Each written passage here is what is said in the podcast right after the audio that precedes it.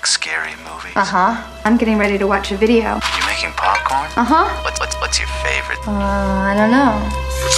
You have to have a favorite. Talk to me. Talk, talk to me. Hi, everybody. I'm George, and welcome to another episode of the Best Little Horror House in Philly, the show where we talk about the best horror movie ever made, according to our guest, at least. And today's guest is a comedian who you might have heard as part of the What a Time to Be Alive podcast. Please welcome Patrick Monahan. How's it going, buddy? Hello, how are you? Doing really well. Very excited to talk about this one. But before we get into today's pick, why don't you just tell us a little bit about your history with horror in general? I I flit in and out. I, I, I go on little kind of uh, you know jags. I think where I'll, I'll I'll watch a bunch and then I'll take a break. And you know I, I think like like most people do with things like that. But Sure. I think horror movies are are in particular very uh, compelling to people who. It seems like a lot of comedy people like horror as well, and it seems like there. It's because I think there's a you can express what the whole movie kind of is in like one sentence. Like you just need like a good idea, like a good mm-hmm. kind of you know gimmick for the thing, and then it just kind of you know flows from there. And also, I guess you know fear reaction is sort of a cousin of laughter, right? It's like a it's like an involuntary thing, so you're kind of provoking a similar thing. Surprise. Yeah. So so you know, I, I think that's that's part of it too. I mean, but yeah, I, I've always liked. You know, I, I I will admit to being kind of a a little bit of a chicken. I think probably. I don't love jump scares. You know, I don't like be I don't like feeling like I'm being punished. I don't really mind gore. I don't. I don't think like I haven't seen like Terrifier or those, you know, which I hear are like you know. Um, I don't know when I'm going to ever see them because I live with my fiance and I'm not sure that she would ever want to watch it. So it's you know if I'm if I, if she's out for the night or she's away or something, I will watch some other garbage. You know that probably won't be on my list, but stuff that she doesn't want. You're not like, finally, a chance to watch. hmm. somebody gets sawed in half vertically or whatever, right? I, I, yeah. yeah, I've heard enough about it that. Uh, so you know, and, and so I will inevitably sort of look away from the screen or something, even in the theater, if I think something scary is going to happen. But but I but I appreciate a well crafted, you know, and a genuinely scary thing. You know, like I don't know, I'm trying to think of what was good recently. Hereditary obviously would be a good example of just like, oh yeah, this is like its own like cool thing that's like you know Right. Watershed moment. we're actually going to watch The Exorcist after after we record this. We're going to go out and get some food, and then and then because uh, uh, Whitney's never seen that, so we are going to do that. That's Um, exciting. sort of Big kick- one. Kicking off, yeah. Well, yeah. It's a, she said it's the only movie her dad's ever actually been afraid of, which I think is fun. um, I, I would say. I mean, I would say that is you know, and I'm sure that's been talked about on here already. So that's why I, I, went with I went like with a different sort of take on it, obviously, which we'll, which we'll get into on, on sort of the prompt. But yeah, Exorcist is one of the few like legit like stays with you at least for me, and you, and you don't exactly. And I also went to Georgetown, so that's part of it for me too. Oh, there you go. Yeah. So like this, I'm wearing a hat of a bar that is like 50 paces from the Exorcist steps. It's like the bar that everyone goes to. That's you know, or not everyone, but a lot, a lot of. It's the bar that St. Elmo's Fire was based on. It's uh, it's called the Tombs. For people that are listening, obviously you can read. Um, but uh, no, it's uh, so so it's all that lore is kind of all wrapped up, but it's but it also functions. I had seen it before. I saw it in high school, you know, before I even had decided where I was going to college. But they showed it every Halloween, you know, in like the big fancy, you know, lecture hall and stuff, and costume contests. So that, but anyway, uh, what I'm saying is, I you know I I appreciate it, but I also love the schlock too. You know, th- that's that's the thing. You know, uh, there's a. Uh, we watched Annabelle not too you know, the other day, which I hadn't seen, which is like to not really. We weren't really in the right. We weren't setting the mood. We were just kind of doing other stuff while it was on. So it was kind Right. of you know. But I love a movie where it's like there's like a hideous doll, and they're like, "Oh, it's so great! I can't wait to bring it home and put it in my ha-, you know like forget about the curse. Just like why do you want that in your house? Stuff like that, you know. And then you know we're yeah, so we're we're we're about to dip into you know I think watching a lot of horror stuff for the next for the Yeah. next month. Tis the season. exactly Tis the season. exactly. And definitely, I mean, The Exorcist. Who? I mean, what is there to say about it? Really, at this point, it has such a longevity for a reason. It's so scary, not just from like a supernatural perspective, but I think that part of what it does so well is it really captures the fear of like something is wrong and medicine is not doing a good job of figuring Yeah. out what the problem is. Yeah. Like there's so much time that they spend going to doctors and going to traditional medicine and being like, tell me, I want you to be the one to provide the answer. And, uh, and the fact that they can't is what makes it so so frightening to non-believers uh, Right. in in demons and ghosts. Yeah, I mean, she gets the spinal tap, which I did not know what that really Ooh. entailed, you know, Yeah. until then. It's like, oh, that's pretty messed up. Yeah, I mean, there, you know, not to harp on this movie because we're not talking about this movie, but like the, the when Karras hears Father Merrin collapse. And then Mm-hmm. he and then he has to decide whether he's going to go back up into the room when he'd already kind of excused himself. that is like the the most like oh no. Like uh, I remember being in the theater watching it like the first time I saw it and just like you know because because you're because you're popular culture you know it's like a Godfather level thing where if, if you have you know if you if you're a younger person and you watch it you're like oh that's what that's from. Oh that's what that's from. Oh that's what that's from. And so you, it's very easy to kind of dismiss it as, oh yeah, throwing up pea soup on everybody, ha ha ha. It's like, oh no, this is like really messed up and and hard to watch. And yeah, him having to go up those stairs and open that door, you're just like, oh, you don't have to do that, man. You can just, you can Just turn leave. around, turn can just around and leave. Eh, no, you know, they're not going to call the cops and make you go in there, you know. yeah. But yeah, so that's it's good. This is a good way to kind of kick off unofficially getting getting back into the season. So I'm I'm definitely to it. definitely so uh, you mentioned a couple of supernatural movies in there do you have a favorite subgenre within more traditional horror that sort of is your go-to in a moment where you are looking for it I don't know. I don't think I have. I, I don't think I would characterize it, it as a particular subgenre. I mean, uh, the one that I the one that I also thought about doing, but I think someone else had done it already, so I, I didn't do it. Is um, have you seen? I assume you've seen Hell House LLC, which is like the oh hasn't been done yet for the show Oh, i have so seen it but I, uh, I, yeah, I, this is that's one that I brought up for another I, another horror podcast I did actually a while a while a few years ago now. But um, but that one to me is interesting because uh, it was one of those ones that was like way deep in the recommendations on Prime. You know, year for Mm-hmm. years and years, I would see it when you're kind of all the way at the end of the thing. And you're like, I'm not watching this movie. This title, there's no way this could be good. at corny all." ass title Like, corny like- ass title but like just like no way i'm not and then you watch it and it's like oh this is like actually really scary and and very Mm-hmm. well done for what it is and they made like four apparently there, there's a new sequel coming i think it's a Shudder exclusive coming in october i, I, I assume that's not uh, uh, private knowledge i don't know why it would be but anyway hell uh, house the subsidiaries yeah, right, exactly. Yeah, it's a, it's a well that that's getting into subsidiaries and stuff like that. That's more about what we're going to be talking about here. That's that different kind of evil. no, it's uh, I, I like, I, I don't know. I, I just I like little. I, I there are movies that I harp on like that. I think I think that's more what it is. You know, and, and I'll just. I think if I if I know what I'm going into, you know, is this actually scary? Is this just like a dumb schlock thing? Is this like you know like the Nun, right? Like I'm definitely going to see the Nun too. Probably not in the theater, but like you know, like I'm I, exactly that's exactly what I want to see. You know what I mean? yeah Pope's Exorcist, right? I mean, obviously, I love Russell. oh Crowe. a gem Or- Mamma anyway. mia Not maybe not strictly a horror movie in, in, in that way, but it you know it, it, when you know what you're getting, it can be. There's nothing more satisfying. So Yeah, yeah. definitely, definitely. And as you said, we are sort of talking about subsidiaries and uh, less traditional horror because today we're discussing a triumph of existential ennui and self-loathing in the workplace. Michael Clayton, a horror in many ways beyond just this, but just a gut punch of a movie. It's so great. Do you remember like seeing it for the first time? How did you come to this movie? I went to law school. You know, I, I am I am a, a licensed you know attorney and everything. I went to Fordham Law School, which is uh, the same as uh, as Michael actually. But yeah, it's not. I don't remember the first time I saw it. I didn't see it in the theater because it's it's not a it's not a title that jumps out at you, right? It's not you know like and and, and it was during a period of the, oh, it's like a George Clooney movie. Okay, whatever. You know what I mean? It was not like a you know, but but it is a obviously it's in a you know it's like one of my favorite movies one that i would watch a million times even though it's not i wouldn't call it a comfort movie in the sense that it doesn't really provide comfort but it but it does in the sense that it's very familiar and i've you know you know in, in that way kind of like how uh, other people have talked about this on, on other stuff. I think on Blank Check, but like Spotlight is like another movie that's like it's obviously the subject matter is horrifying, and but it's like people like that are competent in doing their job and like working towards something and like succeeding in some way. There's something that's like very satisfying. Obviously, you don't want the people that are succeeding in this movie to succeed, but yeah. So so I I just it, it was kind of a slow burn for me. I think when I realized like how much I really appreciated it. You know, I obviously I think I probably watched it after maybe after it got nominated for Oscar or something, or, or, or one of my friends told me about it. But uh, it's just become something. I mean, the last few years we we've on New Year's when we get home, you know, and and obviously the last, a couple of the last few years we didn't go out at all for New Year's, but uh, that has been the first movie that we watch every year. Is we just we just throw on we throw on Michael Clayton, which is uh, That rocks. a great- Turning well, no what better movie for turning over a new leaf, What a right? fun, what a fun and uplifting way to start the year, but uh, but it works for some reason. So yeah, we'll, we'll we'll keep it up. I'm sure.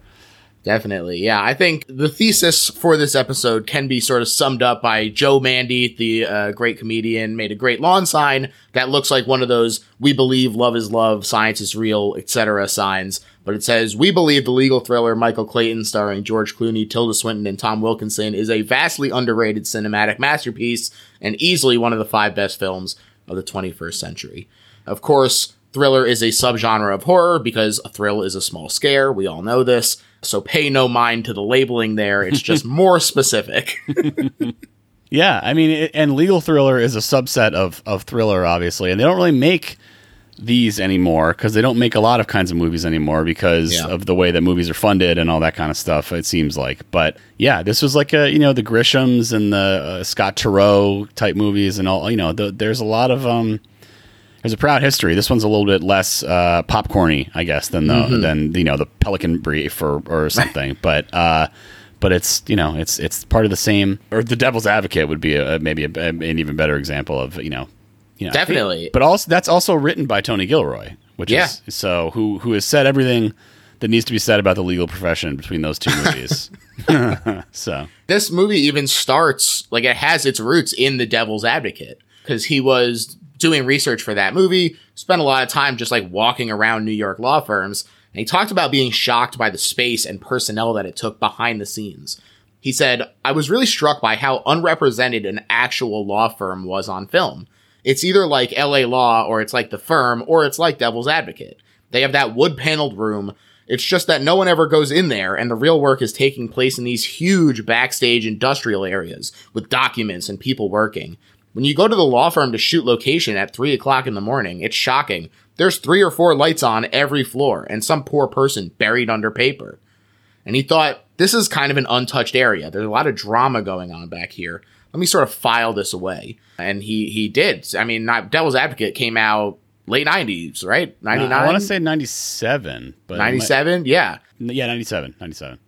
So Tony had this percolating for quite a while. Yeah, ten years, or Yeah. you know, between the movies at least. This idea is rumbling around. He goes to Castle Rock Films, with whom he'd worked several times, so they had confidence in him, and he gave them this sketchy pitch. He said, I want to make a movie about lawyers that doesn't go anywhere near a courtroom. It'll have a movie star part. I want to direct, and someone will die. And Martin Shafer said, Okay, we'll do that. Great. Done and done. So he has the green light, but it took a while to nail down, sort of because the concept is so rich. He was like, I came up with this great fixer, Michael Clayton, and now I don't know what to do with him because he could do a thousand different things. It is a very compelling character. It's it's sort of a, a great archetype of this like guy who is so good at his job, uh, but like wants a way out. Thief is another great example of this sort of thing. And of course, Clooney just knocks it out of the park. So he spent two years writing it, and then it took another six years to actually get it off the ground. So he's already kind of exhausted by the time Soderbergh gets him in the room with Clooney. And part of the reason it took so long is because Tony was really committed to having him as the star. It was kind of funny. I listened to the commentary and he was talking about like, I was so desperate. I was like, it can even be a post pass meeting. I, he just like wanted to hang out with Clooney. and who could blame him? Yeah, might get pranked though. You got to be careful. That's right. But it, everyone, he had everyone he knew harassing George just to get him in for a chat. Um, he is really great in this, and I think that part of what Clooney does really interestingly and is very rare is he sort of occupies the space of movie star and serious character actor. You can take him seriously in both, but he has the appeal to be the face of a movie. I mean, literally, the poster is just his face. The truth can be adjusted, right? That's isn't that what it says? I think that's what I think that's what the and again, that's the kind of thing that you just kind of roll your eyes a little bit. You're like, "What is this movie?" Okay, you know, you know. But like again, you're missing out if you don't uh, if you don't actually watch it. So Yeah, it's the kind of thing where like going in, you're like, man, what the hell is this? And then afterwards, you're like, yeah, the truth can be adjusted. so they have this nine hour meeting. They talk about their fathers and movies from the 70s. Including several that directly influenced this, like Klute, Network, The Parallax View.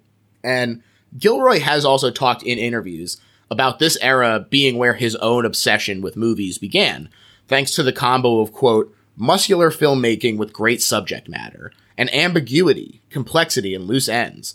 That's been sort of ghettoized to the side now to the Sundance film or the super indie film where people are really hanging on for dear life because they don't have enough money to make their movies.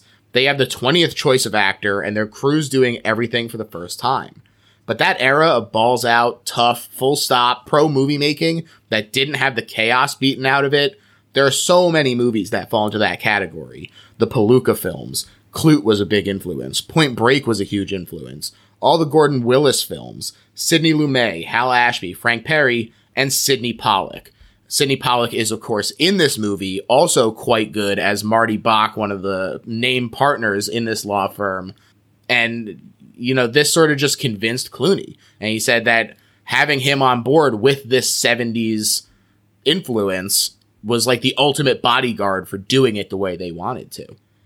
This included the look of the movie. They used actual 70s era Panavision lenses with a new coat and anamorphic film to let the framing and negative space be a part of the movie. It looks so good. There's a moment early on where Clayton is at the rich guy's house and he picks up the phone and you're like, I can't believe they made answering a phone look so slick and dramatic and like compelling just for him to be like, the police don't call, pick up. Just really great stuff. The other stars are, as mentioned in The Sign, Tilda Swinton as Karen Crowder and Tom Wilkinson as Arthur Edens. Uh, Tony was really pleased with the cast as a first time director. He said it was a lot of low maintenance actor, and they all did a great job with admittedly challenging material. You know, these are not the like sexiest roles for Tom Wilkinson and Tilda Swinton here. to say the least. I mean, you know, this is also like a. I mean, obviously the dialogue is is like among the things. I mean, there's a lot of great things in this movie, but like, I, it's not.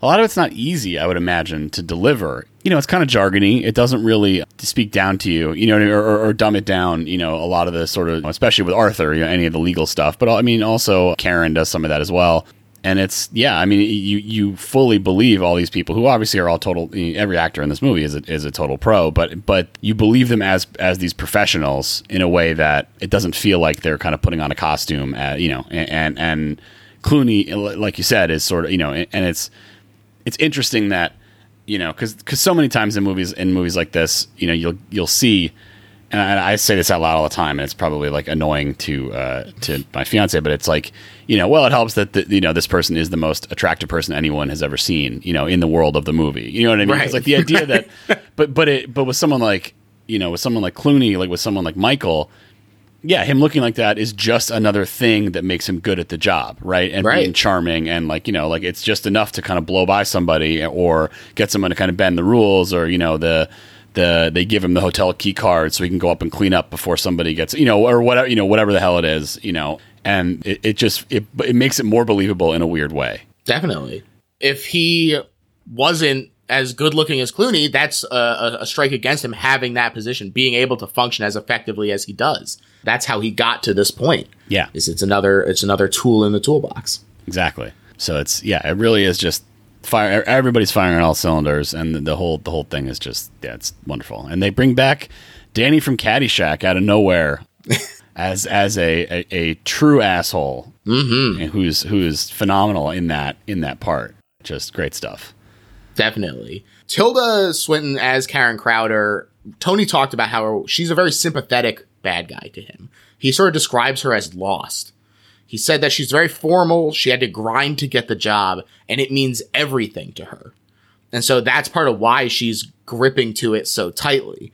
But when she's forced to improvise, she can't admit that she doesn't know the answer. And so everybody pays the price for this, basically. Yeah, I mean, the first time we see her, I think she's she's doing the rehearsing the it, what is going to be a softball interview. You know, it's clearly like a very sympathetic reporter. You know, asking these kind of well, how do you you know work life balance? You know, and you know, th- there's your balance. You know, uh, and she Right. she has to do all these things, but but. And this is obviously all you find out later, like in the context of all these horrible things going on. So of course she's like stressed out about you know what's going, you know, she's putting a hit on somebody and all this stuff. Meanwhile, she's you know trying to do like a uh, for some kind of internal video magazine or something. I have no idea what the what the interview is even for. But yeah, I mean, I mean, you, you see, you know, it's somebody who uh, probably has nothing else going on in her life, you know, and that's how you get to this kind of thing, unless you're somebody that has kind of connections or whatever. And she's totally beholden to Don Jeffries. It, it, it seems like, you know, I mean, not that he doesn't, you know, respect her, and not that he's not like tapping her to take over, but at the same time, like, you know, like she has to deliver for him because she knows that, you know, th- th- this whole thing is, you know, right. He took a chance on her, Right. and he could easily pull that away. Right, and, and she's not like a wheeler dealer type. You can, you know, or any of that. And and she's, you know, yeah, she's there because she's competent in a very particular way, and frankly, because he's the chairman of the board. You know, he's basically, um, or CEO rather, I guess. Or I guess maybe he's both. But in any event.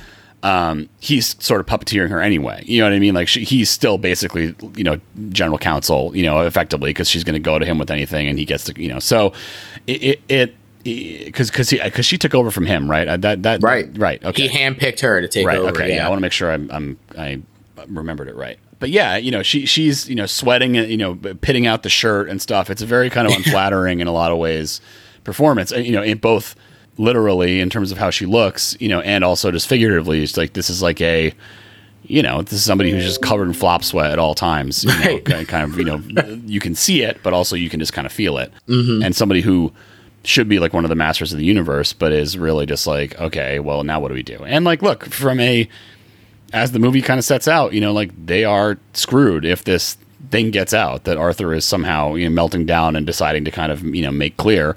And it's bad enough that he had the deposition meltdown, but like you know the the uh the you know there's that one document that's going to destroy your whole case, you know, and and it's game over. and he's giving it to him. And he's yeah he's doing it. He's doing it. Uh, yeah. On the other hand, we have Arthur, this man who so loathes his life and what he's doing that he has this mental breakdown, and that breakdown vocalizes all the fears that Michael himself has. He is the Jiminy Cricket of this movie, and and unfortunately, he also pays the price here. And I think it's really interesting that all three of these people are in service to this beast that Arthur mentions at the beginning, but their reactions are the difference. Arthur wants to atone, Michael wants to escape, and Karen is eager to do its bidding. But then, by doing its bidding, she's left so hollow at the end of the movie that she literally can't even stand. She collapses on the floor. This beast, figurative beast, has taken everything that she has to offer and uh, cares not a whit for her. Yeah, is this, is this man bothering you? right. Yeah, I mean, I mean, it's you know, obviously Wilkinson is amazing, but it, it can't be overstated. Like this was the only thing he did. Basically, it sounds like you know for mm-hmm. the better part of what a decade. It's, you know, this case because these cases take forever and they grind through. And if you're, you know, it's a class action Purposefully delayed right, as well. Right. I mean, if you if you're the defendant, you know, you, you you know, and you have a lot of money to spend, you just try to grind everyone down, and you just you make everything take forever. You you know get con, you know, and the courts are can be sympathetic to you know bigger defendants and, and certainly you know high priced lawyers who are able to kind of make you know have resources to make arguments and do all kinds of filings and stuff that just have to be dealt with. And then the court's dockets are crowded anyway. So you know you can see how it would take all that time. And you know if you stop and think about it for a second it's like are we what side am i on here? Then that's i guess where you end up potentially. Um, you know he's got no family. He's got uh uh, his daughter wants something to do with him, etc. You know, it's yeah, it's he's, he's in a way like kind of a mirror of you know. I'm sure this is not breaking new ground, but of Karen, you know, he's got nothing else going on either. Right. We also, as we sort of mentioned, the smaller performances are amazing in this too. We have Sydney Pollack as the partner of the firm, Marty Bach, Bill Raymond as the bookie, Robert Prescott and Terry Serpico as Mr. Vern and Mr. Iker. Even the like one or two scene performances, like Merritt Wever as Anna and David Lansbury as Timmy, just really all spectacular. Nobody here is like letting uh, other people carry the weight for him. You got to give it up for O'Hare too at the beginning. The guy, the guy, Definitely. the guy was running. You take that, Yeah. you take the lamps. Yeah, I, I, I, you know, there's there's nobody who sticks out really in this. Uh, I would say for sure, it's really you know sticks out in a, in a negative way. I mean, Right. Yes, and I mean, so- I mean this, this has, you know, not that there not that there are that many of them, but there are in the in the '90s and, and 2000s. There are a couple of the well-appointed room with a billiards table, Sydney Pollack telling you the way things are, you know, scene. Which uh, Right. it's really it's this and Eyes Wide Shut. You know, there and it's very similar kind of. You know, here's the way the world works. type thing, and that is just such a a rich thing to be able to kind of experience. Um, and I would imagine to act on the other side of too, because it's just like this is I can't believe this guy's you know I get to hear from this guy because obviously people that are of the age that Clooney, you know, was and, and, Tom Cruise was, you know, they grew up on, you know, if, if you're a, a, fan of film, you know, Sydney Pollack's stuff was part of the stuff that I'm sure got them into, you know, like with Tony Gilroy, got them into movies in general. So definitely, yeah, absolutely. And I thought it was really interesting and kind of funny to have these uh, multiple directors as actors in your movie, and you know, it's kind of interesting for them to be able to understand where Tony's coming from and sort of work with him uh, a little more directly as a holistic actor, I guess. And Tony said they were greedy to regress. That whenever he got into a pinch doing uh, due to it being his directorial debut, he'd be like, "Are you going to help out at all?" And they would just like shrug and be like, "Figure it out, not my job."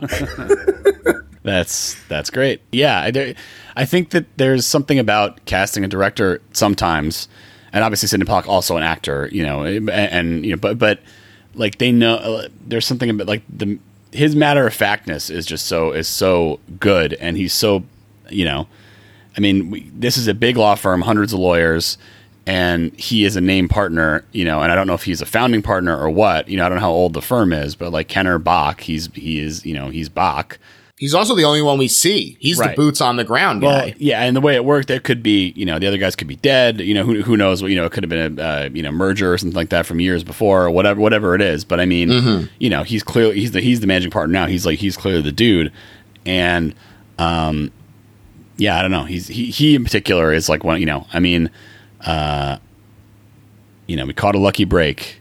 We did, didn't we? You know that mm-hmm. that like just everything about his maneuvering where he like brings Michael into the we caught a lucky break. You know what I mean? It's like, well, yeah, yeah he gets him to be said, the one to say. He said you caught a lucky break, not we. You know what I mean? Like, like you know, I think he's he's outside of this, but you're trying to bring him in. I don't know. It, it's yeah, I, it's you know, at the, at the, at the risk of gushing, I yeah, I you know, you just want to call out every performance, and you know, you know, by. And I also just want to say the name Terry Serpico is like truly unbelievable. Amazing. Um, so good. They should have just left it as that for the for his role here. And he's in a ton of stuff. You know, I mean, he, he's a guy you'll see just in random stuff. You know, down the line. I mean, he was in a flight attendant. He played like a sort. It's sort of like a comic reliefy type role, and it was just like, oh mm-hmm. man, that's like the other dude from you know that's the it's like because I I don't remember if they say you know because I know Mr. Vern obviously right because they say his name you know mm-hmm. but I don't remember if they say uh, maybe it's maybe they maybe the the caddy says it or something the guy at the golf course but you know his name is Iker or, you know but but it's like oh that's the other guy that's the other guy with Mr. Vern you know and he's he's yeah. the guy that I, you see kind of more because I, I don't think I really the other actor that plays Vern, I guess who's it, Robert Prescott. He doesn't really. He's not in as much stuff. He's he's more in movies. He doesn't seem like he's really been in as many TV shows, I guess. Right. But, but uh, yeah, and also obviously Serpico has a very memorable face. Like he's got like a he's got a real look. So yeah, he's got kind of like a Lundgren. He's exactly right. He like you would not be surprised to hear that he is a guy who will you know inject you with some kind of uh, you know a fatal dose of heroin or or whatever whatever that stuff is. So yeah. There was also a lot of praise in the commentary for James Newton Howard, who did the score. I also really like it. It's not overbearing at all, and it's honestly kind of sparse. But when it hits, ooh, it feels good. Yes. Oh yeah. It's it's it is it is very sparse, but it's got that. There's that little like um I don't know what the effect is. I don't know what the what the but the, the that little noise is very. uh It feels very seventies thriller too, right? Which is why definitely. um, I, am sure intentional. It's an homage to all that kind of stuff. But it's you know it's interesting. I, I looking up because I was like, what has Robert Prescott done? The guy who played Mr. Vern. He was like the I guess he was in uh Real Genius and he was in Bachelor. Oh, wow. He was in Bachelor Party. He he was like an '80s guy and it's funny how many of these how many of these now guys have aged into these things where you know we talked about uh, uh, Danny Noonan obviously from Caddyshack is in it as the uh, the the asshole uh, attorney uh, whose name I can't remember now, but also um, Don Jeffries was uh, he was the White Shadow. So like these guys are all from these like funny you know things in the past, and and, and then you get old and your face sets in, and then you get to play guys like this. I guess I guess that's how it works. Yeah, weathered by life. What a business. You've also got a bit of a family affair with this movie. Obviously, Tony Gilroy, the writer director, and then you have John Gilroy, who's the editor of the movie, They talk in the commentary about the balance between John wanting to really underline everything, go big on emotions, while Tony was very restrained. And I think that the balance that they found is on screen in that, you know, you can kind of see these emotions bubbling, but it's never too, like, uh, over the top. I think that it works really well, uh, to blend those two styles. Yeah, I, I agree. I mean, I mean, I think that I think it gets to the point. I, think- I think Tony's perspective in particular, you know, it, you know, the reason that I sort of picked this is because it is this, like the you know the banality of you know the the ugliness and horror behind all this. You know, because it is just like paperwork, right? It's not you know for the most part. Obviously, there's a there's an assassin, you know, a, a, a murder, you know, a, for hire that goes on, but but in general, like most of what's been going on to the, to get to this point is just you know it's all perfectly legal. It's just operating in the you know within the legal system in you know in the legal process. I'm sure they didn't file anything that would get them in trouble. You know, there's no ethical violations or anything like that. You know, uh, it sounds like there may have been something suspicious that went on with the fire in the warehouse that destroyed a number of documents, but they still managed to keep this uh, this that the, the memo in question that sort of sets everything into motion is uh, somehow saved everyone is very matter of fact. There's not a lot of moments of kind of you know the only people who are really freaking out are the, the sort of the clients, I guess, right? Because you know, the, but the lawyers are all just this. They've seen this all a million times, you know. Right. They're a little bit disassociated from Right. it. The guy, you know, I've been a client for of Kenner Bach for how many years? You know, and the wife throws the glass finally when she snaps. you know, you have to fix this. You have to fix. You know, and and Michael doesn't is not moved really at all by it. You know, obviously he's he's his own in his own world, but. When Karen Crowder's freaking out too, same thing. You know, it's just kind of mm-hmm. like, yep. Well, look, we we got him on his meds. He's had a rough time, or he's asleep.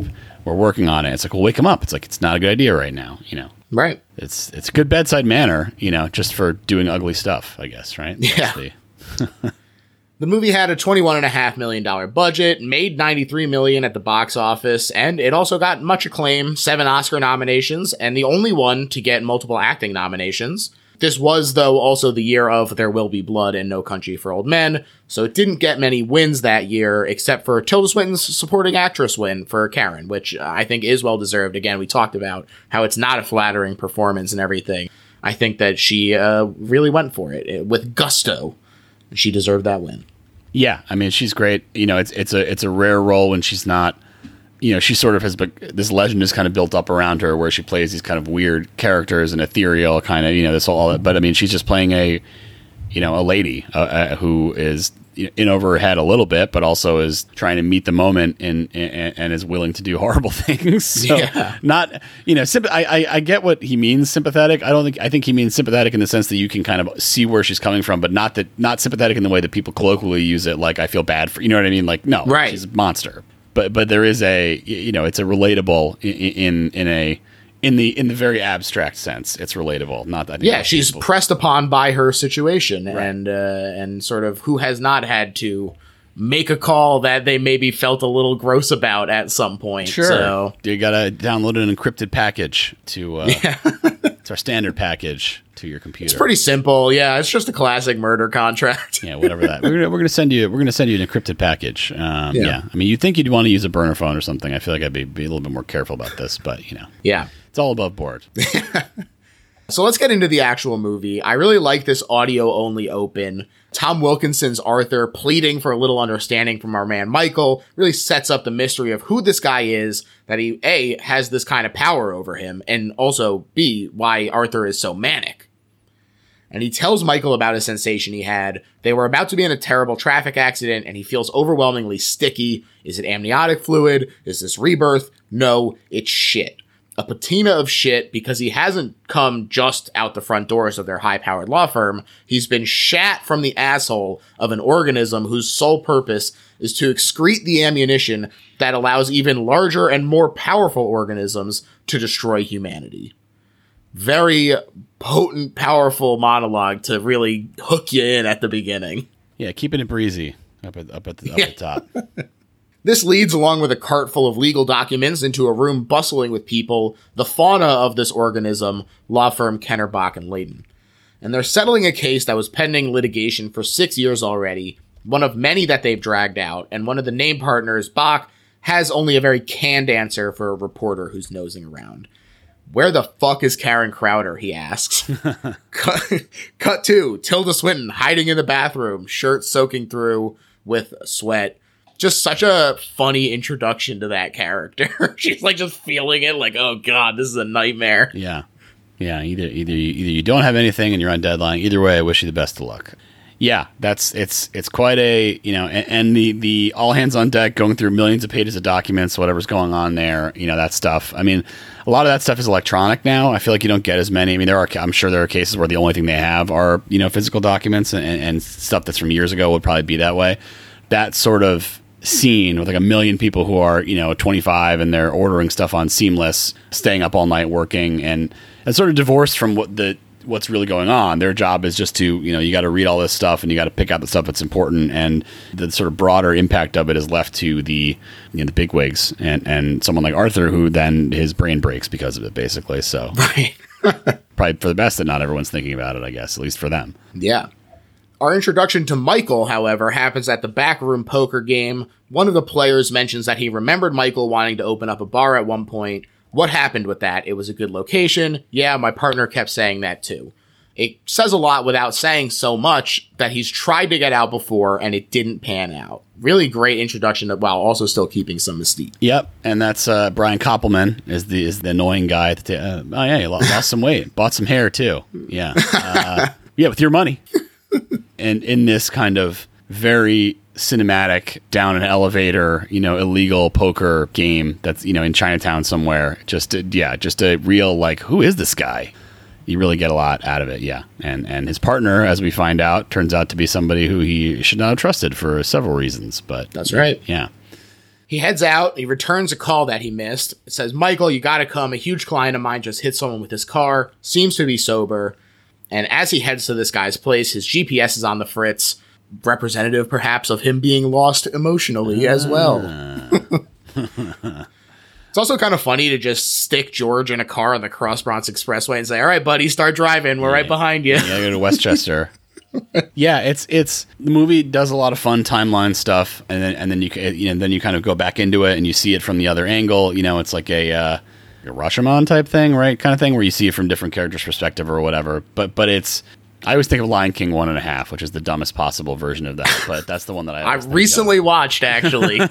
It's like, oh, what? It, well, you see the whole movie from Timon and Pumbaa's perspective. Okay, because there's still a lot of stuff that went on that we didn't see apparently. And I don't necessarily always love the timeline stuff and like movies that start kind of in media, re- you know, where it's like you know six months earlier or you know three days earlier. But uh, it really works in this because I think it, by the end it's a very satisfying kind of filling in of all the of all the details. Yeah, it's also impactful because there is a huge question mark that they leave like open for most of the movie then. They like the car explodes. Spoiler alert for a couple minutes from now when we're talking about it, but like to have that lingering over the whole movie, you go, how is this like where what is what gets him to this point is so so great. It hooks you in so effectively. Just really good stuff. Yeah, it's really great, and and it's looking back on it, like watching it another time, you know, after seeing it all the way through, you're like, oh yeah, no wonder he like didn't give a shit about this rich asshole who hit somebody. like you know, like he's got a lot. There's a lot going on right now that we didn't know about. You know what I mean? At that mm-hmm. time, and and that he didn't know about. You know that they, there was a bomb in his car when he was having a conversation with this idiot. Right. But uh, you know, Arthur had, you know, his friend was his like best friend at work or whatever you want to call him. You know, had just suspiciously overdosed, and you know, everyone else at work is basically happy about it because he become inconvenient. There's a lot of stuff going on where it's like this is pretty disgusting stuff. Anyway, now I got to help this guy who clearly should be in trouble, but needs me to get him out of it. Um, Yeah, dented car is one in a line of several luxury vehicles. He's making excuse after excuse. But when Michael tries to talk frankly with him and does try to help him with like a, a proper recommendation, this guy goes, I don't like how this is going. Bring Walter back. Right. I want to call the uh, like the corporate partner who has nothing to do with any kind of criminal. Yeah, exactly. Like it's like there's one thing about you know about I'm sure many professions, but about law. Like if you are uh, if you're a guy who does like deal documents all day for you know for these big corporate mergers or whatever this guy does, right? He's a banker or something, some kind of rich guy. You don't know anything about how to deal with you know like city cops, you know, or, or like you know state police, like what that what's smart, what's not smart, how to handle. You know, and it's just not part of your daily thing. So you know, people like that would not hire themselves as their lawyer. You know what I mean? So this Right. guy, well, this guy Walter is not going to uh, has nothing to offer you. You know what I mean? It's already this the wheels are already in motion, buddy. Like you're, you know, it's you, you got to just take what you can get at that point. Yeah, Walter promised him a miracle worker.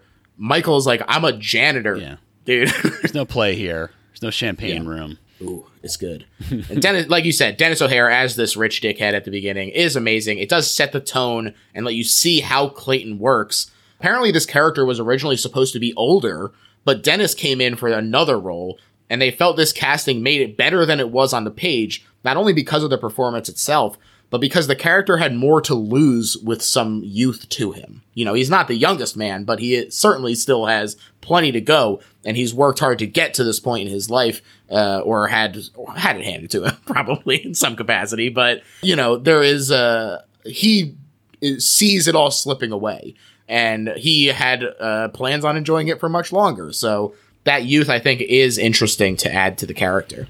Yeah, and, and also like realistically, what's going to happen to this guy? You know what I mean? Like, y- Yeah. you know, even if he doesn't take anyone's advice, you know, he's not going to jail for a hundred. You know, I mean, if the if the if the guy on the bike is dead, I guess you know because he doesn't know, obviously, then that's you know. But even still, you know, you spend Right. enough money, you're probably looking at you know, I don't know, you Slap probably on the probably, probably won't even go to probably wouldn't even go to jail. You know, I mean, obviously it's devastating for his reputation and you know, et cetera, et cetera, at the at the country club or whatever, but you know, I, I, in terms of real consequences, I'm not sure that there is going to be a whole lot there. But again, someone like that can't even tolerate sort of social consequences or, or financial consequences. You know, within the services you have to pay for. You know, he wants it to just be gone, which Yeah. seems difficult to imagine how that would happen. Yeah. Because because he's he's spinning through all these theories, and it's like, yeah, you know, okay, yeah, someone stole your car and hit a guy, and and what, you know, what I mean, like what what's the, what's the And next- also, actually, that thief shouldn't even get in trouble because the bank is they changed the angle, Right, and now exactly. there's these crazy lights. take that, you take the angle, et cetera, and so on. Yeah. Uh, also, fun fact: Clooney won the Oscar for Syriana the night before they filmed the scene, so he was riding high going Oh, into yeah, it. He's, he's got that extra juice. You can feel it. Yeah. He takes a drive on the road in question as dawn breaks. Some horses judge him from the top of a hill. Strong, quiet, serene, very pastoral scene that he gets out of the car and climbs into. He's desperate to escape. Tony said the horses lived on that hill for a month to make them comfortable for the shoot.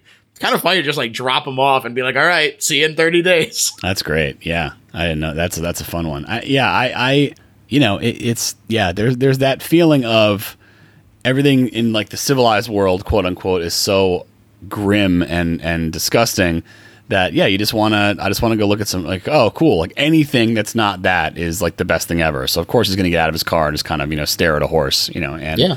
obviously there's all this The stuff horse can't manipulate anybody. Exactly. You know, and I, and and, I, and there's some of it probably you know his son's book kicking around in his head. You know, uh, you know, realm, what is it? Uh, realm and conquest, and you know, it's the fantasy stuff. You know, who, who knows? But but it is just like a it's a striking thing to have him just kind of be like, I need to just get away from anything that isn't you know nature, basically.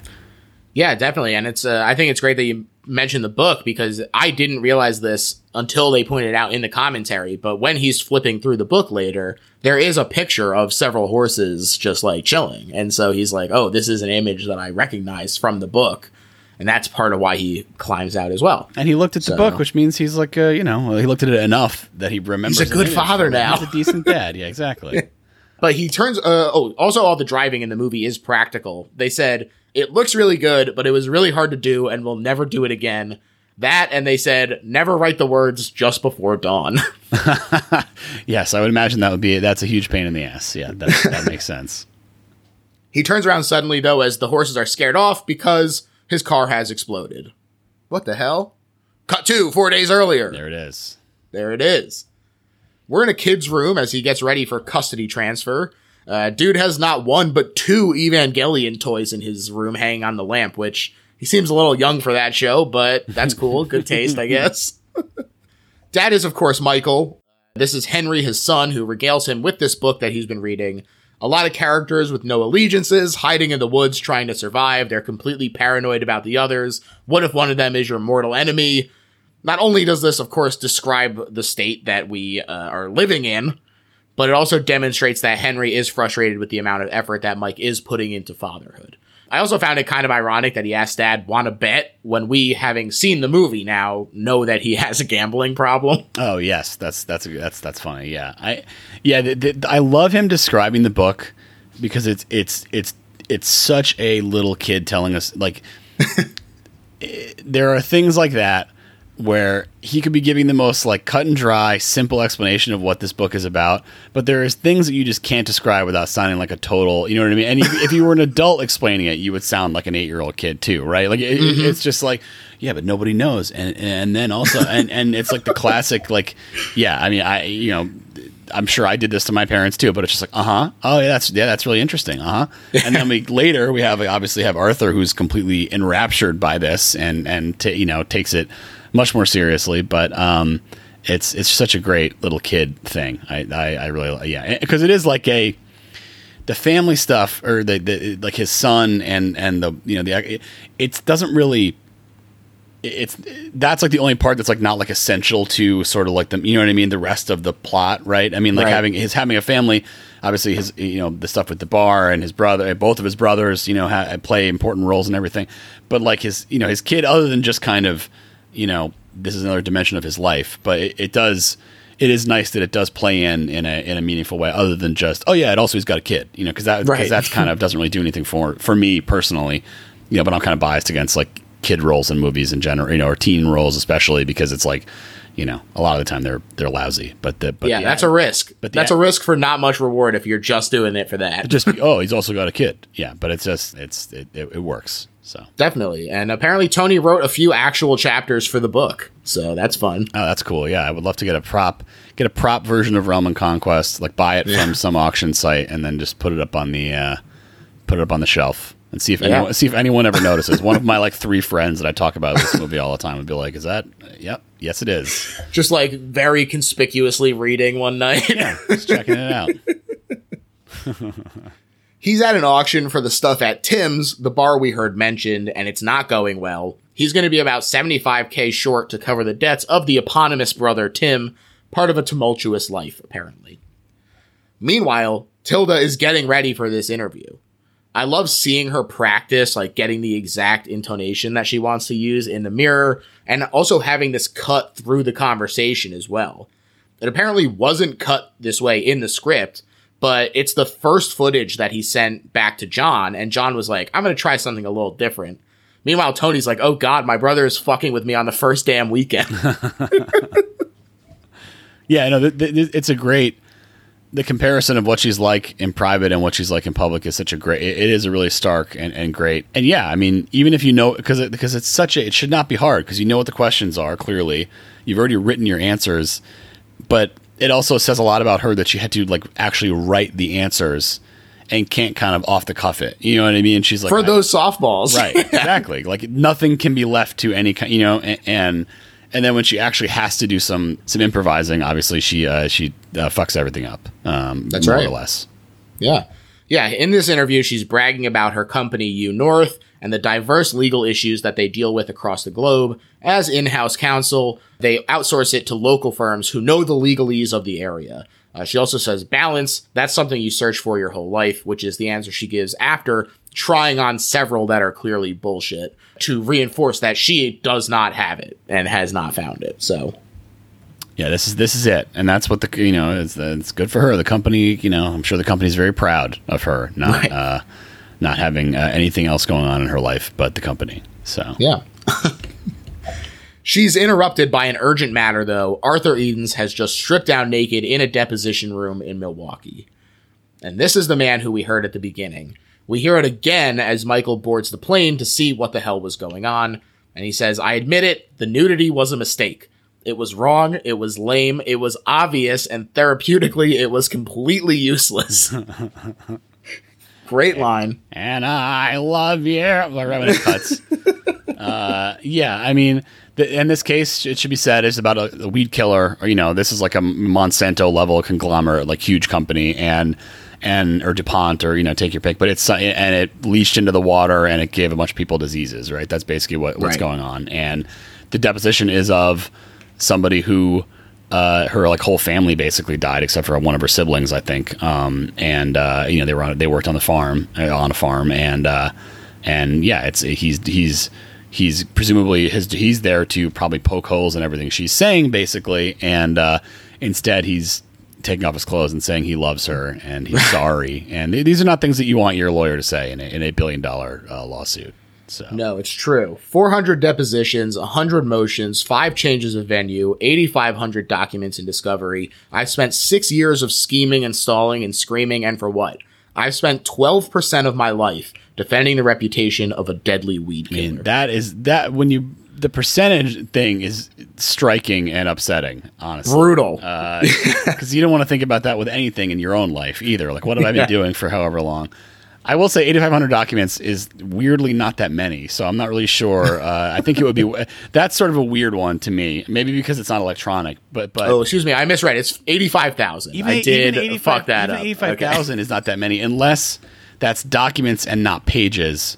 You know, because maybe because, but I mean, you know, if you're talking these big litigations, yeah, that, that but 85,000 is certainly getting getting more in the ballpark. Closer, closer. Because again, like if you're U North, you are producing everything that's ever come across anyone's desk in an effort to hide anything that's bad and make it impossible for this, you know, plaintiffs, you know, counsel to comb through everything and find anything bad, you know, find anything that, that they actually would want to use. That's the idea. Right, right. He says they have 30,000 billable hours on the U North account, and he and Marty went to a brothel to celebrate. And to make it last, he started doing this math, and that's a big mistake. How many years has he been defending this chain of molecules that killed Perfect Anna's parents and brother? And, well, the brother is not actually dead yet, but dying. He, uh, this gives them cancer, they said. Yeah. Michael says, if you were going to go off your meds, you promised to call first. Arthur says, sue me. Very funny. 50 million in fees, senior litigating partner, and an accomplice. Manic depressive and Shiva the god of death. They have this back and forth.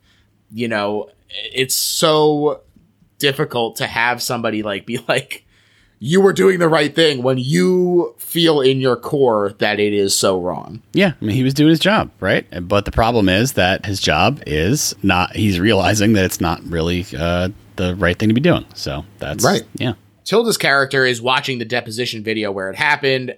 Anna was testifying about the note left by her mother. This is when Arthur broke down. And she gets briefed on Michael, how he's special counsel. He's not a partner. He kind of worked in like uh, wills and trusts, I believe, is was his specialty that's before. correct. And I think he was a prosecutor for a little while before that. Right in the DA's office. Yeah, Yeah, he's not even partner. You know what I mean? He's yeah, he's just kind of this guy who's like just it's was it, and it's true. You would kind of be like, who? What? This is the guy? Like, who is this? What? Like, is he even Yeah. involved in this case? but that's that's who they got, and That's him. yeah. Arthur is lying in bed. Henry called for Michael, but Arthur picked up, so Henry is telling him all about the book. Arthur is like, okay, I am picking up on the metaphor of how this relates to me when the characters are all having a dream calling them, but they think it's just to them and they're going crazy, so they don't want to admit it. And it's like, okay, this is clearly uh, an Arthur stand in here. Meanwhile, Michael is having a meeting with Karen, which is going very poorly. She wants an explanation, but doesn't want to actually hear it when it's provided. And she says, We pay him for his time. They, in the commentary, described this moment as rusted out charm.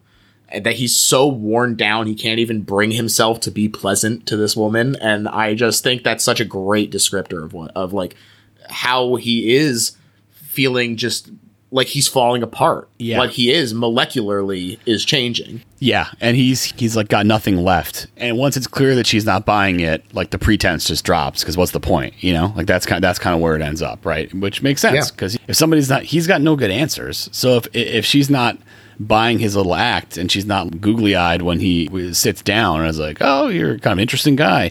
Then there's nothing to say. Yeah, he. What do you want me to say? You know, you assume for malpractice. You know what I mean? That's that's where we're headed here, probably. You know, that's uh, or worse, which is obviously where we get to. But yeah, there's not a whole lot you can really offer if you're him, and his job is just to kind of do damage control, basically, right? So Definitely.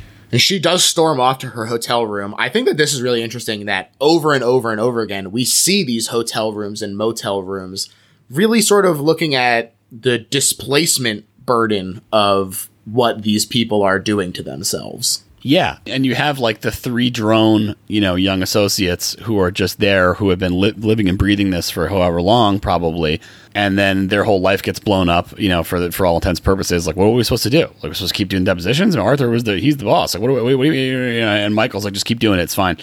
And yeah, it's a very it's a very interesting thing to think about because there are all kinds of people that work a ton that are not involved in this intrigue at all. They're just like, whoa, whoa, like this guy like took his clothes off, and now, but like. we have three more of these things this week. Are we supposed to just do them? Are we, who's taking the deposition? Like, are we, you know, yeah, it's a, it's a, it's, it's a very interesting.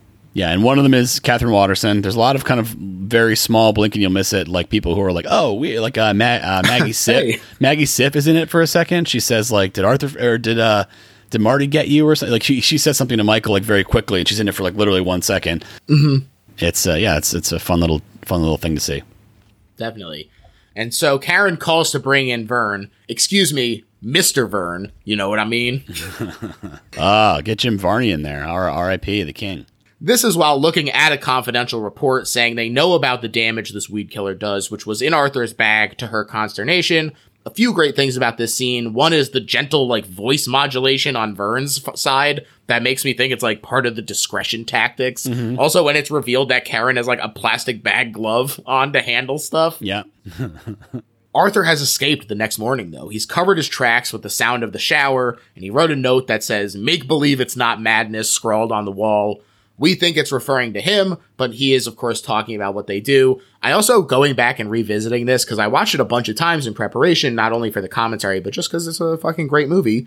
And so there's a moment later on where they're talking about how there's no way that he wouldn't leave a note before killing himself. And he couldn't go to the bathroom without a memo. Couldn't take a piss without writing a memo. Yeah, yeah, yeah. And here he did le- left a, a note just to fucking dash out the motel. Yeah. I think that this is really where Michael is like, it doesn't add up. Like that's kind of the tipping point for him where he says, I have to get in there and see what the deal is. So that's like a nice little uh, foreshadow, I think. Yeah, definitely. And he's he's got the guy he, he bribes the you know the cop or whatever to watch him overnight. And, you know, or, and he says, you know, if you have any Nick, Knicks tickets or what, you know, whatever it is. Right. That's that's another small role for an actor who's in other stuff. I, I don't know his name, but he was in The Wire, right? He's one of the. uh was he one of the report? I forget which season it is, but yeah, just a, just a real smorgasbord of just like, oh hey, it's that person. Yeah. The lawyers are searching Arthur's office. There's a photo of better times with his wife, now dead, and daughter, not on speaking terms and abroad. Mars. Yeah. Michael comes in and they're pissed. You need to get this guy under control. They want him committed and they explicitly say they don't care where. Just to make this company, who has knowingly produced and sold deadly weed killer, to be happy. It is existential for them too, because because they're working on some kind of merger or something, and if this blow, like those things are very fragile, and if and Yeah. if they find out that there's like a potential malpractice claim, is huge, like blow up, and it's a huge reputational hit, I'm sure it would be. Mm-hmm. You know, it doesn't take much for something like that to just teeter into you know, and then you get taken over, and people get kicked, pushed out, and you know, who knows what. So. Yeah, Yeah. I mean, it is a big it is a big problem for them. There's there's no question. You know, I, how sympathetic they are is a different different issue, but uh, Right. purely on the just on the and the black and white analysis of it, yeah, there's there's a lot there's a lot of problems that Arthur's causing, and unfortunately, yeah, the only one who knows anything about how to get people committed is uh, is Arthur. So, um, Right. Not that they couldn't hire outside counsel, but they probably want to keep it in house as much as they can, so no one has to hear about what happened. Exactly. Meanwhile, Arthur is just wandering in a crowd in Times Square, enjoying being with the people. There is a guy watching him in contact with a guy breaking into his place. We've already seen that these are the U North goons, Mr. Vern and Mr. Iker. And one of them is like messing around in the medicine cabinet when Michael calls, hoping to find Arthur. No luck, so he leaves a message on the machine, but it's full. This is machine number, or message number 40. People are upset. They've been calling and calling and calling. Think about how many emails he probably has. Oh boy, I'm sure. I'm sure. Michael admits in the message that he actually agrees that U North sucks and the case sucks, but Arthur's behavior is out of control. The mailbox is full though, and like I said, this doesn't actually stick. Meanwhile, Arthur is seeing an ad for U North out in Times Square, uh, conspicuously above a bus wrap for Wicked, which I thought was fun.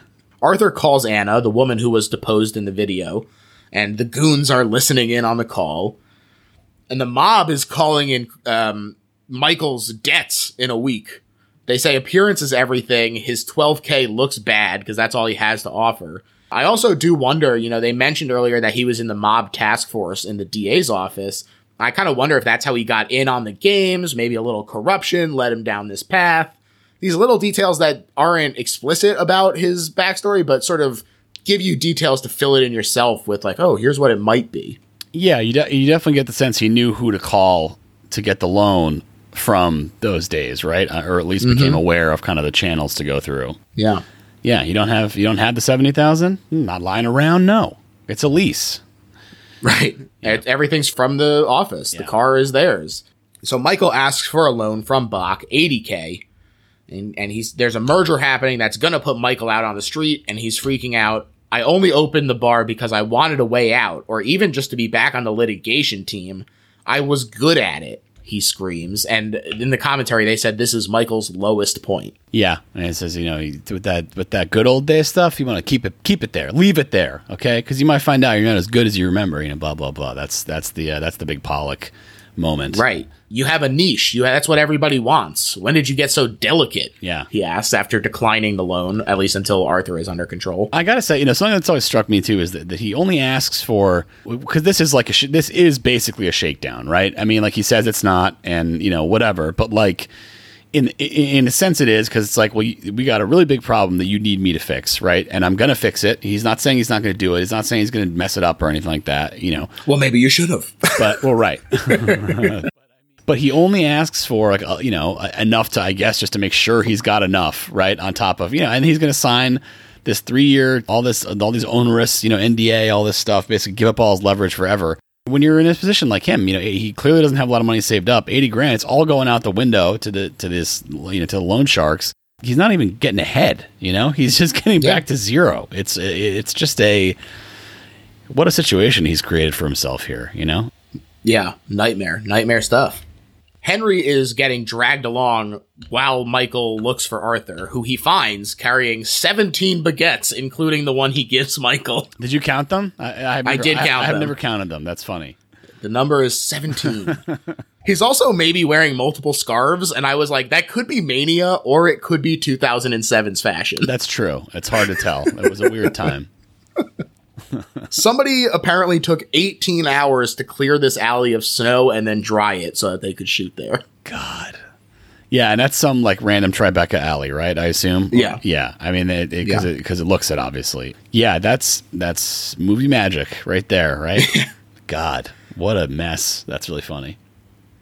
As good as it feels, you know where this goes, said Michael. And Arthur retorts, No, what makes it feel good is that I don't know where it goes. Not what you want to hear. yeah, right. he's distraught to hear that they know what he's been doing with the case, but Michael pleads with him to let him help. But he walks away after some more intense exchange that makes it clear he's not going willingly. He ha- at least has enough retention of his faculties to be like, you don't want to see me in court if it comes to like you trying to commit me. The last place you want to see me is in court. Ooh. Yeah, he's when he goes in when he goes into that mode, man, it's so good. Obviously, you think he got the horses for that is a is a classic. He's got the he's got the statute and this and the legal standard ready to go. Like mm-hmm. he's just like this is yeah. I mean, and there's no reason for him to know this stuff other than to prepare for this kind of situation. like it's not like it's something he would come across ever. You know, it's the, just wonderful stuff. And, and the the guy, I'm I'm your friend. It's like the, the then what are you? You know, it's just he's he's he's amazing. It's Yeah. really great. And that night, he calls the law office and basically records himself into the record discussing this smoking gun document. And it says that not only is it causing this cancer with particulates getting into the water, and not only did they know about it, this was actually a cost benefit analysis to adding something that let people know something was wrong. And they said it would require a complete redesign, so just keep it as it is, and all the higher ups signed off on this decision. Including the big man himself, Don Jeffries. The the DJ, come on, dog. and I you don't need you don't need me to tell you what that means. Uh, right. Yeah, severe tissue damage. Yeah, all that. I mean, yeah, it's like cartoonishly bad. Insane that it was in writing. I mean, it's you know, it's some scientist covering their ass. Again, not a you know just from a if you're doing any kind of malfeasance, not a document you really want to exist. So it's not you know pick, Yeah. up, the, pick up the phone. That's not it's not, something you wanna you wanna have out there, especially if you're doing evil deeds. So yeah, I, I love that he does the um. He's got a great sense of of, uh, of of style where he is playing the little U North audio underneath the ad. The you know we plant the mm-hmm. seed, you know, and that little and stopping it and rewinding it to make sure everyone can it, it's soundtracking the whole thing. And it's also black, making it so you can't. I guess he thinks he's being, although maybe not, because I mean he, he he like is suspicious about his phone being tapped, or you know, based on what Michael said to him. Like, how do they know that? How do they know who I'm calling? But you know, he's calling them, so maybe he's not worried about them overhearing because he's just doing it to them anyway. So never mind. Well, now looped in, Tilda is like, oh, geez, I just wish I could think of a way to contain this. And the goon is like, well, we could try and steal the paper or the data, maybe. And she's like, yes, yes. Or. do you guys have anything else? yeah. he does pick up what she's putting down, though. I love this moment where he asks if they should bring Don in on this. And she's extremely insulted. How fucking dare you try to go over my head? Particularly cutting because she is out of her depth, clearly. Yeah. We've talked about how bad she is at improvising, and he is like, I don't think this is a good idea. That's clearly the path he's trying to lead her away from. Doesn't work out, though. Yeah, you'd think again, ass covering. You, you, you want to bring Don in on this. I don't know what you're doing to protect him. You're you're, you're throwing yourself on the you know, but she obviously doesn't think it's going to go as sideways as it goes. Yeah, and I think she just wants to protect that image of competence. Right. And, and if, she- if he's like, oh, you're letting this shit happen, I'm, you're out, you're out, She's Karen. Yeah, she's she's she. There's also that great little moment where he's like, "So is that a go?" As in, you know, like where she like she like, it's like a like what like what are we talking about here? Where they have to like clarify what she because she's trying to be like wink wink, and he's like, "I need you to say what I'm doing." You know, like I Yeah. need you to be clear here because this is uh yeah, we deal in absolutes. Yeah, great fun homage to a network with them out there.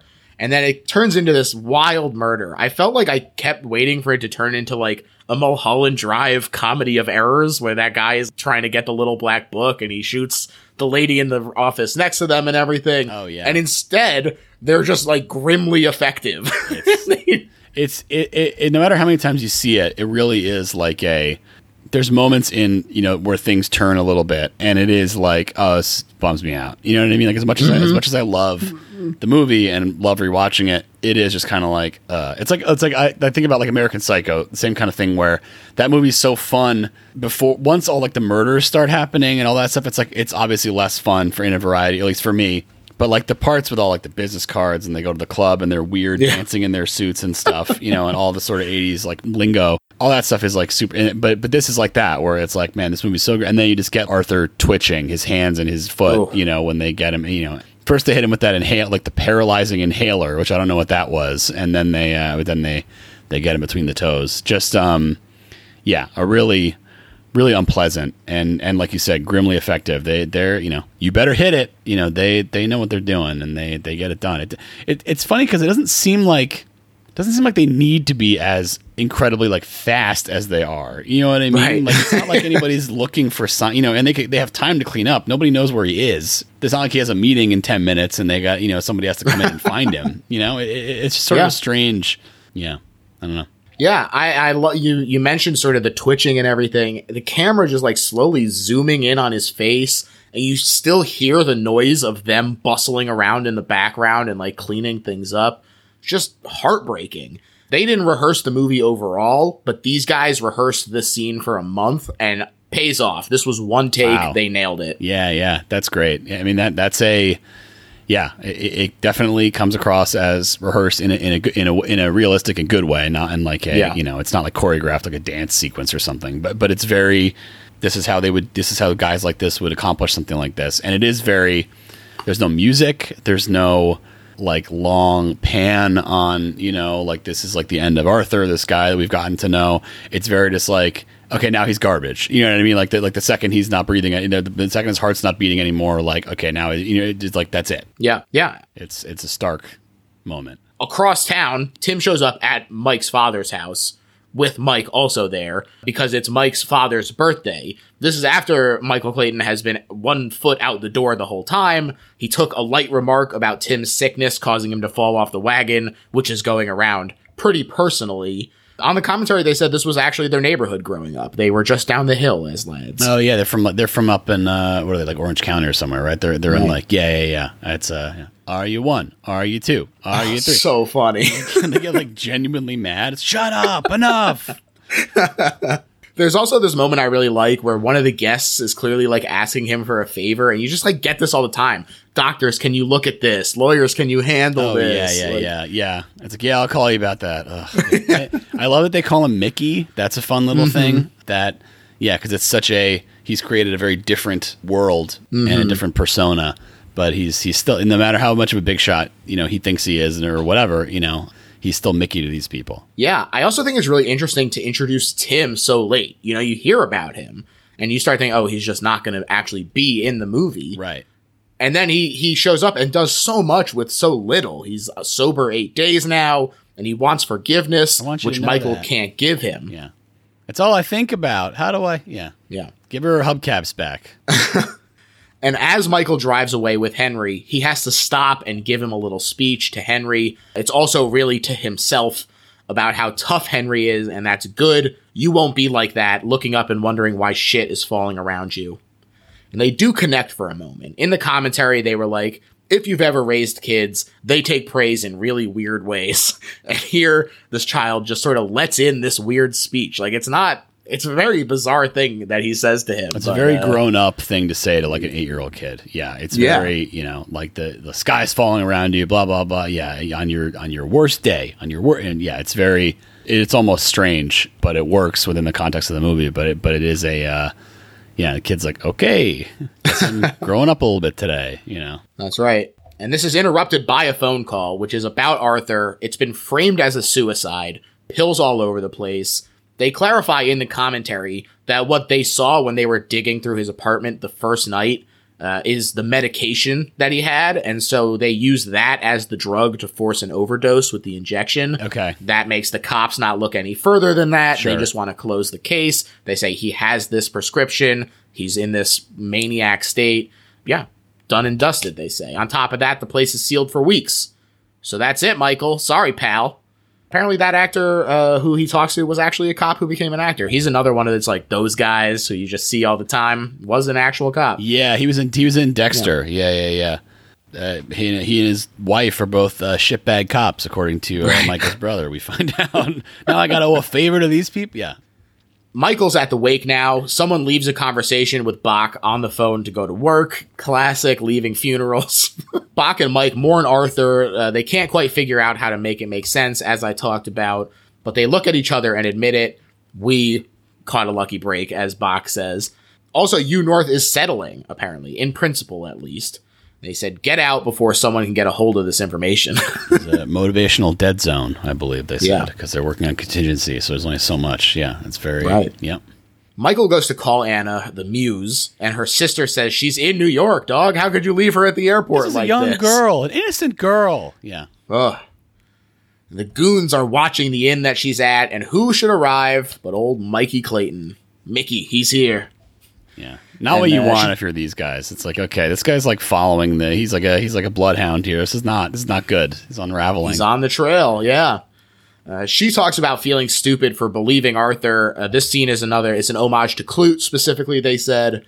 And Michael, le- he, he's on the trail. He says, You didn't tell anyone, so something must be wrong. Like, he expected that she did disappoint him, and that was why he killed himself. Uh, and she says, No, I didn't tell anybody. she, and she promised. yeah, that's right. Merritt Wever really spectacular in this scene. I mean, she's just knocks it out of the park. Very, very innocent, and yeah, I mean, just like exactly what you almost see why he's like, so, you know, sees her as this kind of pinnacle of virtue Yeah, exactly. and the antithesis of everything that they're doing. Michael leverages a favor to get the seal so he can break into the apartment and seal it back up nice and tidy. He's got to see what's out of place. And there is champagne and two glasses in the fridge, so he definitely didn't kill himself. He's on board with that theory now. And he goes through the documents, nothing, until he sees the book with the red cover that Henry has been blabbering about this whole damn movie. He flips through, he stops on this peaceful images of a horse on a hill. The book is covered in notes from Edens that say that he was actually reading it. Gravity also reveals something huge a receipt for a copy place order. Now, the goons had tracked Michael there and they call the cops. This scene is wild. They, they're so over the top. It's like grimly funny because they are like stuttering in terror at having to confront him. And this makes them threaten to blow his head off. It's so terrifyingly real where he's like, I am just like holding a book Yeah, like, and whoa, they're whoa, ready whoa, to kill whoa, him. Whoa, whoa, whoa, Yeah, like two cops like on their first like their first day, both of them. Yeah. He is arrested. His brother calls in even more favors to get him out. And Michael is like, Who called 911? This makes no sense. But the brother doesn't want to hear it. You got all these cops thinking you're a lawyer, and all these lawyers thinking you're some kind of cop. You got everybody fooled except you. You know exactly what you are. Yeah. Presumably, that's a piece of shit, I guess, is the implication. A janitor. Yeah. That's, yeah. It turns out it was 3,000 copies of the report at the copy place, now given the title of the book, Summons to Conquest, or the chapter that uh, that was so revealing, illuminating for, for Arthur. Michael gives the kid 50 bucks to hold him there for a week. Thanks, man. Then leaves. Yeah, so funny. Uh, the goon is there with a funny wry expression on his face, which really made me laugh. uh, and then the kid is Sam Gilroy, which is Tony's son. And uh, his wife is also Michael Clayton's sister in law that we saw give him a little kiss. And he was like, My wife was so happy to give Clooney a kiss that day. he reports back to Karen with Mike heading to the office. Bach says, Hey, we did it. We're going to cut you this check with strings attached, like a bulletproof and retroactive confidentiality agreement. Mike doesn't want to talk about the money, though. He wants to talk about Arthur, who he is now agreeing is correct. And Marty says, This is news? I got to tell you, after 15 years, how we pay the rent? If he went public, this whole firm is tanked. And Bach walks out. You get this amazing shot where you have all this negative space in the vacuum where the other people in the room were. And you really feel how alone Michael Clayton is. He literally has the dilemma in his hands the check and the report. And he's so isolated. Yep. He squares up the debt, paid in full at the restaurant, and he takes the last 5K to the poker game that we saw at the beginning. Meanwhile, a goon plants the explosive we saw earlier in the car. But he left too quick because this guy was being a, a fucking annoying guy to play poker with down there. Yep. So he, he gets out there, and the goons didn't get the bomb planted quite right, which is why the GPS was all fucked up. So the pieces are falling into place. There was a scene that they shot where they discuss the bomb and how loud it is compared to the assassination of Arthur. And they said that is purposeful to make it look as different as possible so that they don't get connected. Mm-hmm. And it's meant to be a Russian bomb taking him out for his gambling problem. And then John cut it out for pacing. And Tony was like, I get fucking mad when people are like, what is this doesn't make any sense. Why would they do it that way? Because Yeah. we shot the scene. But yeah, I mean, there's the scene later where it's like they're in the boardroom and they, it's like, you hear about Michael Clayton? It's like, yeah. He's like, oh, yeah. No, he's like, did you hear? Yeah, we settled U North. It's like, no, Michael Clayton. It's like, hmm. he's like, he's like, car bomb. And they're just like, oh my God. Because it is like, what? Like, what are you talking about? That's not what we do. Like, what? Car bomb? Yeah, it's insane. Mm-hmm. This is a really effective scene, though, despite knowing how it turns out, which is, I think, a very difficult thing to do because now we go, okay, we've seen how effective these guys are in the Arthur assassination. Yeah. So what went wrong? Now the ticking clock is on to the explosion. What happens between now and then? They follow him. The tracker being fucked means they lose track of him when he goes down a different path. This is where he gets out to look at the horses, and in a panic, the goon explodes it without actually having eyes on. They report his death. It passes up the ladder as he hides. He even calls his brother for a ride. He's cashing in all of his chips. It is funny and interesting that the way Michael says what to his brother is the exact same way that his son says what to him when he is in the car. Yeah. It's a, yeah, it's Chekhov's Tim, right? Because it's like, what, Exactly. like, this all has a purpose. There's all, there's a reason for all this. Yep. You get a parallax view reference with the empty convention floor as Karen gives her victory speech to the board. She says the settlement was going to be $3 billion, but it's been strung out long enough that the lawyer fees were going to drop. Not to nothing, by the way, just from 40 to 24%. And this is, as she says, uh, a motivational dead zone in her talk to the board. Plus, the tax benefit to it being under 600 million and happening in this fiscal year means it will be completely written off. So there you go. They get away with killing these people. I mean, the basically. memo was right. Right? I mean, you know, it's a little bit of stress. They had, you know, a lot of wheels had to, to spin for a while, and a bunch of people, you know, a bunch of lawyers made a bunch of salary off it. But uh, other than that, it, yeah, it didn't hurt the company. They take some time to discuss, and she heads out, but Michael is waiting for her. Pretty freaky, huh? You see Arthur? He's wandering around there somewhere. Really funny goof. I like this a Good lot. I, I mean, I think, I, I mean, I, how's it going in there is something that I, it's a very, how's it going in there? You know, just Yeah. like a, it's, it's just such a, yeah, it's it's it's never far from my mind. Just a very satisfying because it's such a satisfying. I mean that, that whole this whole sequence in a movie that doesn't have a lot of satisfying stuff in it because it's meant to not be, and it's and it's not satisfying. You know, it's satisfying briefly, and then he kind of you know trails off and is staring off into the distance. But like you get this little win, even though at what you know it's a very at what cost thing. But it, it's man Sure, Pyrrhic for sure. owned. Yeah, and this confrontation is great. It was one take for the Clune dog. He's so excited. You're so blind, Karen. You should have paid me off, not tried to kill me. And he demands $10 million, or I'll do five to forget Arthur. Five is easier, she says. And then he says, the other five is to forget about the other guys. Got her ass. You want ten million dollars? Like her, just, she just like can't even talk. After they just saved so much money, she, they just said that this is not going to cost their company her- anything. Her problem is she doesn't have the ability to just make ten million dollars appear, right? There's That's there- true, There's, that's true. there's no like the money's there, and the company. If the company knew, they the board would fucking pay it, right? I mean, like, you Right. know, but but the, she doesn't have a ten million. Like, your the lawyers don't have any. Like, you know, she doesn't have. The, she can't make that. I don't. I have no idea how that would even happen. She has to like go to the finance department. Like, I you, you know, I, I don't know what. Maybe there's like what does that line item look like? Right. Maybe Don Jeffries built in some slush fund or something and she can pull it from that or whatever. But like there's paper trails for these things. I have no idea how that would happen. Um, so even even assuming she could do it, I have no idea what that would even involve. But yeah, she's she's completely like okay, and all she can do is kind of put him off and be like, fine, done. Like I'll figure it out later. But yes, done, done, fine, yes. You know. Yeah, right. She's desperate for anything to not pull this out from under her. This victory is within reach. Did you see who signed this thing?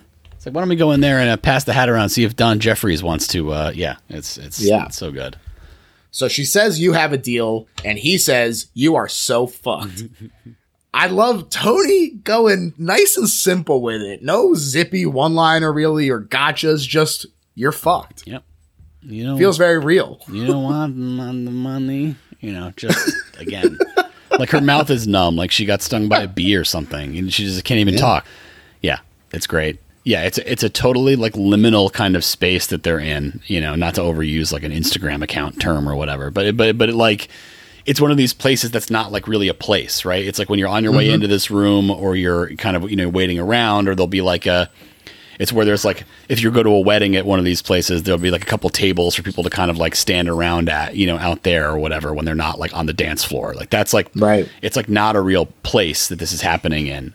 Yeah it's it's yeah great scene obviously. He makes good in some small way i guess right Yeah, he was recording all along. The police come to arrest them. Uh, Karen is co- collapsed on the ground. I really love that they, in the mix, make sure you hear one of them go, Does she need medical attention? yeah yeah yeah yeah and then don jeffries is like oh thank god you guys are here like the police and then they Yeah. like get, and then they get her it's like oh i see well i don't know anything about this so i'll just uh, you'll have to excuse me Clayton looks very satisfied on the way out, but he does become grim, as you say. He sort of just blew up his career. He had nothing. He has no way out.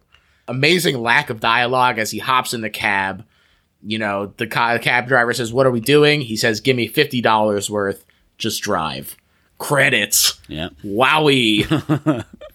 If you're the cab driver, you're just like, all right, man, uh, you know, I guess. Do loops around this fucking I block. guess I'll, dri- I'll, I'll drive you to like the airport. I don't know, like what does that even mean? You know, I, yeah, I, I'll drive. All right, I'll do loops around Midtown because I need to be able to pick someone else up when you get out. Like, I'm not going to drive. Yeah, to, uh, to the Bronx or something. Yeah, Yeah. Tony asked Clooney what he was thinking about in this moment, and he said, I'm just running the movie back through my head. So, really embodying the character, feeling like uh, he was there. okay, that's kind of fun. I was wondering, uh, maybe he'll go back to the DA's office. You know, maybe that's uh, what he'll what he'll wind up doing in Michael Clayton 2, Electric Clayton yeah, yeah, it is a good question. What the hell is he going to do now? I mean, you know, but uh, yeah, something like that. He could do. He could become a you know he could become like a public defender or, defen- or a defense attorney. You know, so yeah, some presumably something humbler, less mired in sleaze. I would imagine. At least he would like it to be that. Yeah, his his his skill set is not really valuable unless he's working in some horrible beast of a, of a machine. So Yeah. it's not clear what not clear where it goes. Consult. He'll be a consultant. He'll consult. There you go. There you go. And uh, the commentary ends with this very nice line that Tony said, where he said, If it sounds like we had a good time making this movie, we did. Except having to share a room together. Oh well, that's yeah. It's I, I, it's great. Uh, You know, it, it, would be hard to imagine this being a very grueling movie because there's not a lot other than like the like, you know the sunlight stuff like or the sunrise stuff, right? But I mean, in general, Yeah. 70 locations as well. That's nothing to sneeze okay, at. that's a lot. Yeah, that's fair. Uh, But but I mean, you know, it, it's a yeah. It's like I said, they hired a bunch of pros. There's not a lot of there's nobody who's like a mercurial presence, I would imagine, and uh, Yeah. you know, a bunch of people just doing their job. That's exactly right. Like Michael Clayton himself. That's right. And now, Patrick, we've reached the part of the episode where we sum up why this isn't just a good horror movie, but is in fact the best horror movie ever made. And I'm going to let you start.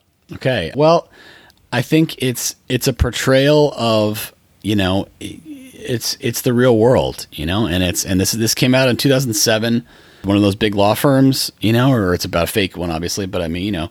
And since then, it's only been borne out more that you know a lot of these big firms are. You start to find out what they're actually involved in, what the you know what the profession you know or what the that kind of representation actually entails. And it's been an interesting thing to see as uh, these things have become more and more in the in, in in the spotlight, I guess.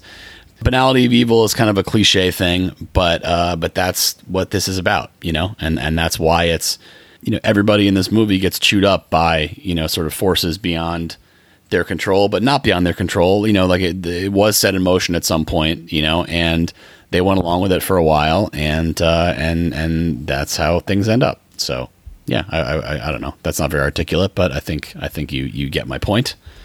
No, I totally agree. To me, this is the best horror movie ever made because it speaks to an actual human experience. With supernatural movies, with slasher movies, you have the catharsis, you walk out going, that will never happen. I can leave this movie behind and be fine. But watching this movie, it is affecting in a real and tangible way because you look around, you can see yourself reflected in it in a more easy capacity. I have talked before about for several years, I worked at an ad agency. I felt gross. It was not a good time. And, you know, they ply you with, oh, there's liquor in the fucking fridge and you can, you know, sit in the beanbag chair and all these things that they use to convince you that it is a good place to be. Meanwhile, you are selling your soul to sell stuff that people don't need. And, you know, it just really drags you down. Or at least it dragged me down, is what I'll say. It dragged me down a lot. and, you know, Take Shelter, a movie we also covered recently, kind of gestures at this, but it's more explicit, Michael Clayton is, about the way that our expenses, our basic needs are extorted by work to make us do distasteful stuff. You know, they will do whatever it takes. Marty says, When did you get so delicate? Like, they are so worn down by the fact that they are being told to do these unethical things that it's not even a surprise to him anymore. Oh, yeah, we're phone tapping people. Where did we get this briefcase for, from, uh, with his documents? Who cares? You know, all these things, all these little concessions that you make in order to keep food on the table and keep a, a roof over your house, it, it's an awful, awful one sided relationship a lot of times. And, uh, you know, your work does not care about you the same way you care about keeping your job. And, and I just think that Michael is so emblematic of this sort of being run through your paces, fed through the grinder, and then spat out the other side with, with no care about what, what happened to you in that process. There's also the awful horror of the look at what businesses do. You know, this they're willing to poison you to save a buck. They didn't only actively kill Arthur, they killed people with their products. That's the whole point of the lawsuit. They actively put out toxic shit to save their bottom line and just hoped people wouldn't notice, put the pieces together, or that it would be worthwhile for the company to just eh, like accept these losses. That is so evil. That is so cruel and malicious and the truest horror possible, I think. And and you know, that's why this is the best horror movie ever made. Said it better than I could. that's for sure. Patrick, I want to thank you so much for coming on the show, man. This was so much fun. Please tell the people where they can listen to your show, find you on social media, all that stuff. Yeah, sure. Uh, so, yeah, as you said before, I'm the co host of What a Time to Be Alive. It's uh, me, Kath Barbadoro, Eli Yudin. It's the uh, only podcast that counts down the things each week that make you say the thing that's title of podcast. It's like a, uh, you know, uh, fun news countdown. Nothing too serious. Uh, we try to keep away from the from the big stuff and just just talk about animals that escaped and things like that. So that's on all the podcast stuff. It is not the uh, Drake and uh, what is it? Uh, Future album. so keep an eye out for that. If you hear if you hear music, that's uh, that's not. Um, what what we're doing. But uh, no, it's uh, that, that's on all the podcast places. I'm uh, Patty Mo on all the st- stuff. I think basically. So yeah, uh, pattymo.com on Blue Sky. If that's something that people, I, I don't, I don't know what we're supposed to promote anymore because I don't know what anybody's using. It's it's yeah. it changes every week, so we'll we'll see. But yeah, find me on, on on all the stuff at that. That's that's an easy place to start definitely encourage you all to do that. As far as my plugs, you can find me on Blue Sky at Little Horror PHL if you're there. We also have a bunch of really great episodes in the back catalog if you're listening to this for the first time. Uh, we recently covered Under the Silver Lake with Hayes Davenport from Hollywood Handbook. We have a couple of great episodes with um, Eric from Soundtracker. Broti Gupta was on recently, who is a writer for The Simpsons. She's really, really funny. We talked about Rocky Horror Picture Show recently. Hmm. So a lot of great stuff in the back catalog. And I also want to say, hey, the listener drive is going well. I am in the effort to get to 100,000 downloads by the end of the year. I am pushing this with a live stream happening Friday, December 22nd. It started with an eight hour commitment. I'm aiming for 24 hours, and every hour equals 1,000 listeners. So it's 13 hours, and then uh, I'm just going to, if we hit that mark, bump it up to the full 24. So we're at 11 hours right now. It's been 3,000 of the 13,000 so far, which is going really well. Every hour is going to be more special goodness, trivia, live commentaries, giveaways, lots of special guests and stuff. Going to be a really fun time. So tell people about the show. Tune in for that December 22nd and keep an eye out for more information about that. All right, I think that's it. Rate and review, I guess, if you're enjoying the show. Don't do that if you're not enjoying the show. uh, thanks, everyone. Bye.